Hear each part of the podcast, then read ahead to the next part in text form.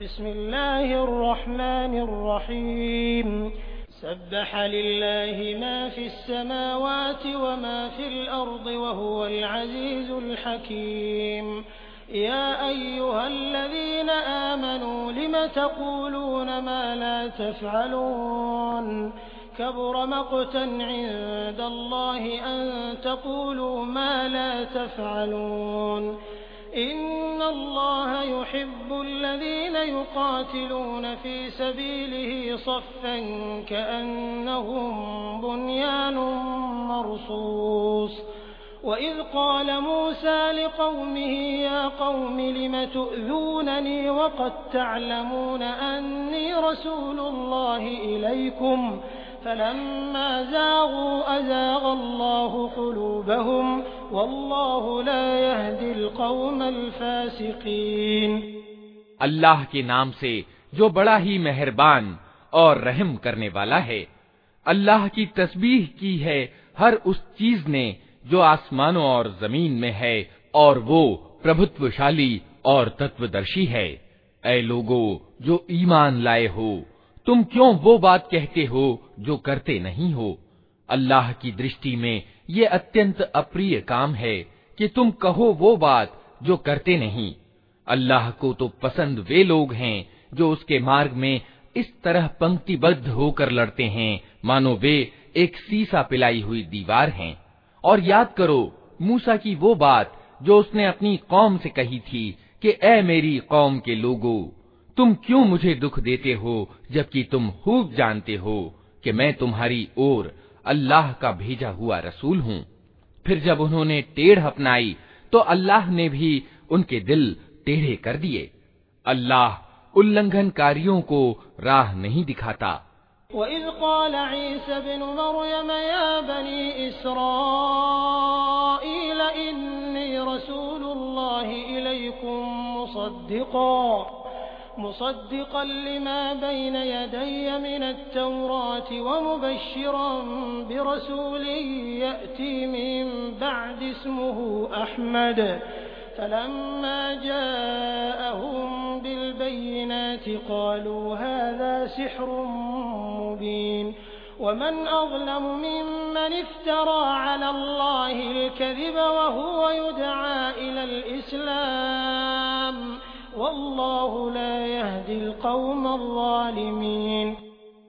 और याद करो, मरियम के बेटे ईसा की वो बात जो उसने कही थी कि, ए इसराइल के बेटो, मैं तुम्हारी ओर अल्लाह का भेजा हुआ रसूल हूँ, पुष्टि करने वाला हूँ उस तौरात की जो मुझसे पहले आई हुई मौजूद है और खुशखबरी देने वाला हूँ एक रसूल की जो मेरे बाद आएगा, जिसका नाम अहमद होगा। मगर जब वो उनके पास खुली खुली निशानियाँ लेकर आया तो उन्होंने कहा, ये तो खुला धोखा है। अब भला उस व्यक्ति से बड़ा जालिम और कौन होगा जो अल्लाह पर झूठा आरोप लगाए, जबकि उसे इस्लाम, यानी अल्लाह के आज्ञा पालन का निमंत्रण दिया जा रहा हो। ऐसे जालिमों को अल्लाह राह नहीं दिखाया करता।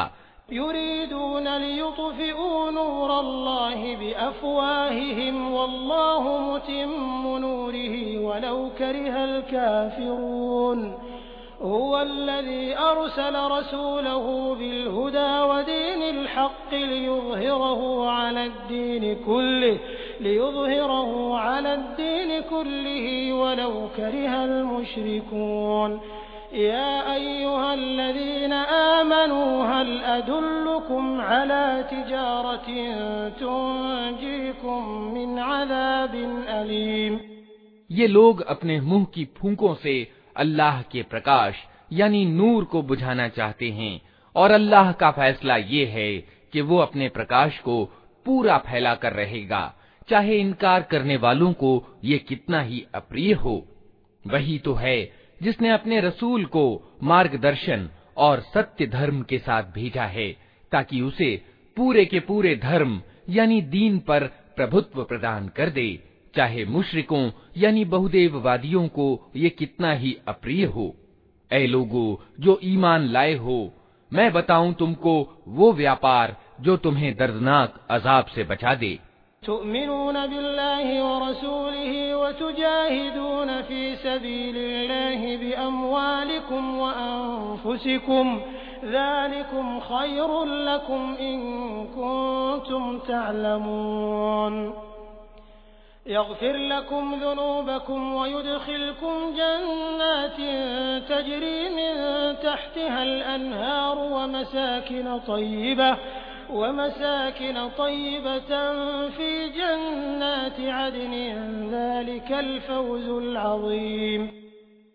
ईमान लाओ अल्लाह और उसके रसूल पर और जिहाद करो अल्लाह के मार्ग में अपने मालों से और अपनी जानों से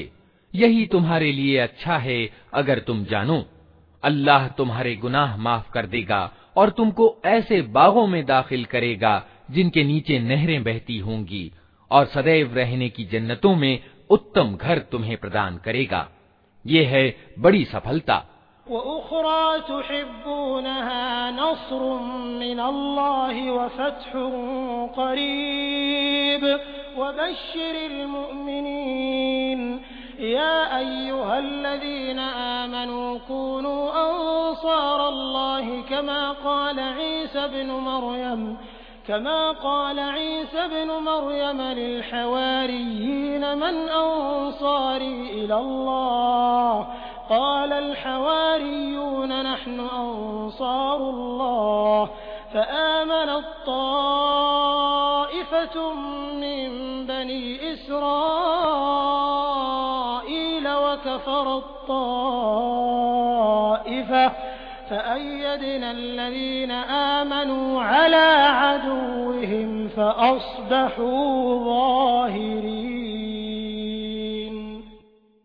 और वो दूसरी चीज जो तुम चाहते हो वो भी तुम्हें देगा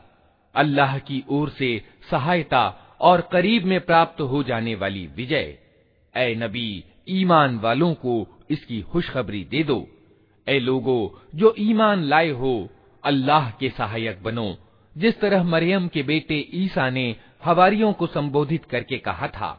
कौन है अल्लाह की ओर बुलाने में मेरा सहायक? और हवारियों ने उत्तर दिया था, हम हैं अल्लाह की ओर बुलाने में आपके सहायक। उस समय इसराइल की संतान का एक गिरोह ईमान लाया और दूसरे गिरोह ने इनकार किया। फिर हमने ईमान लाने वालों का उनके दुश्मनों के मुकाबले में सहयोग किया और वही प्रभावी होकर रहे।